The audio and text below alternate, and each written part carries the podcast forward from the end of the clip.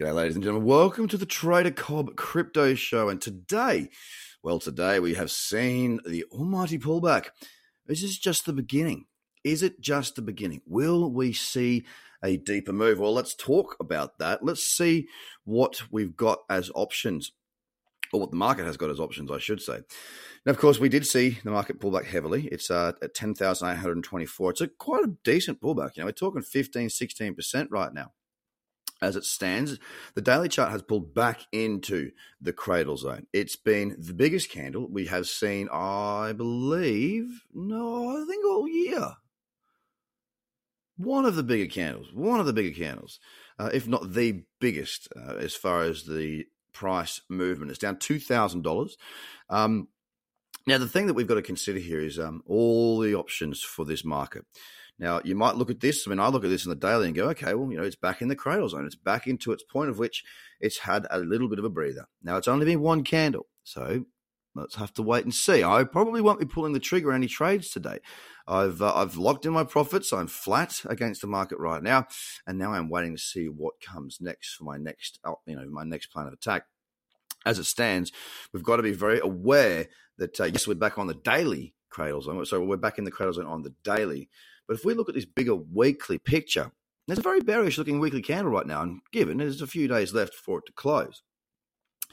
But we haven't seen a 39 to 40% pullback. Why do I say 39 to 40%? Well, put the weekly chart up, ladies and gentlemen. Go back to January 2, 2017. Then go through to March 2017, June through to July, right? Then have a look in September. These were all pullbacks of about 39 to 40%. Back into the cradle zone on the weekly time frame. Now, if I now draw in what a 39% pullback looks like in this current market, or roughly about that, it's about 5,000. Oh, sorry. It's a $5,000 drop. Let me just show you. I'll go to draw that again and talk to you the numbers. Okay, so a 39% fall would have us at 8,385. 8,385. Now, why am I saying this? Well, we've got to be aware of what could potentially occur. Now, I use this same methodology um, when I was looking at the extension back to the upside. And I said about 12.6 was where the next percentage move, uh, as 89% or something, 69% um, would give us. And you know what? yeah, sure, we got above there, but not by much, and now we are pulling back. So I stand by the methodology that I use. Uh, I've used it for a very, very, very, very, very, very, very long time. I've not just been trading for a year or two in crypto. I've been trading for 13 years, nine of which, oh, sorry, actually, I think it's about more like 10 now that have been full time. So I do know what I'm doing, and I am more than comfortable using what the way the tools sorry that I use. So that does open the the possibility of some prolonged selling off, which of course will have people fearful again. It will have people scared or questioning Bitcoin this time. But naturally, it's just an emotional reaction to what this market does.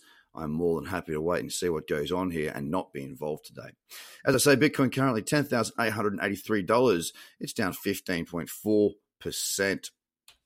And in the cradle zone, Ethereum has come back down and retested that 279 old level of resistance It's acted as support on this very big, powerful pullback day. We're sitting at 296.75. It's down 10.62%, but it's recovered quite a bit. It's recovered nearly $20 actually from its lows. EOS is sitting at 595. It's down 11% right now, and it's actually in a daily downtrend, technically speaking. We've broken back down underneath that $6 mark, which has been some very good support and resistance in the past. And for me, EOS looks like it might be one that I leave for quite some time.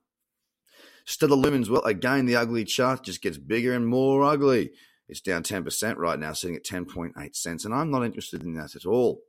XRP also had a very strong pullback today, kind of hurting that daily trend a little bit. We're sitting at 41 cents, down 10.27% sliding across to Litecoin, which has not been performing very well during this bull run of the last couple of, well, the last month or so. It had its sort of dash for cash earlier on in the year. Litecoin's at $115 and 61 cents, down 11%. Bitcoin Cash, well, it pulled back to 450, then it went straight through 450, which was old support, sorry, old resistance becoming support, but it didn't. We're at $415, still above $400, I will add, for $415, down 13.46%. Now, Binance has also pulled back, but not as far. It's the most uh, the least of the fallers in the top 10. It's sitting at $33.93. It's down 6%.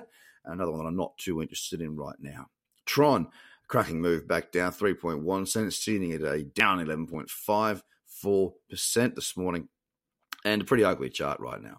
Cardano in a very similar position, a couple of very large candles, again rejecting 10 cents. We're sitting at 8.6 cents down, 10.8%. So, again, ladies and gentlemen, right now, I would suggest to uh, take stock of what has just been. Hopefully, you took some phenomenal trades and you locked in some profit, and now you're probably flat. Well, I am. I did very well through that run. So did a number of the clients that I have. They actually outperformed me for most of them. So well done to you guys out there that were in there that know how to trade and get your hands dirty. It was a, a pleasure working with you. And now we just need to sort of take a big deep breath, relax, and get ready for whatever comes next.